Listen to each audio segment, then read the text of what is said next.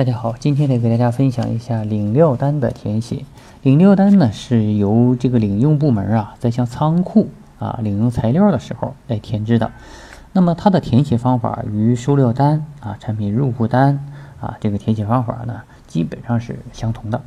呃，主要是填写实发的数量啊，并且由领发料人啊来签章，来以明确责任。领料单呢一般是一式三联。啊，这个仓库呢审核发出材料以后呢，将其中的第三联啊交给财会部门，据以核算材料的发出和相关材料的一些费用。啊，那么这个在领料单这个填写的时候啊，会有这个领用部门啊，这个领用部门呢要填写清楚啊。另外呢，这个领用部门的这个负责人呢要签字啊，这个呢是为了让将来啊明确这个材料成本的这个。呃，确认啊，如果说呃这个领用部门他不确认啊，那么这个料用完了啊，他说他没用啊，那这个成本要算谁的呢？我们就说不清楚了啊，所以这块呢一定要注意哈。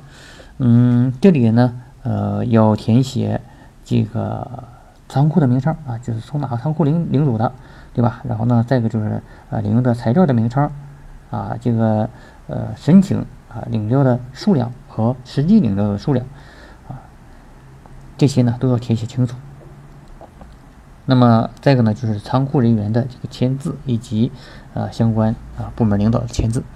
好，今天的分享呢，我们就到这里，谢谢大家。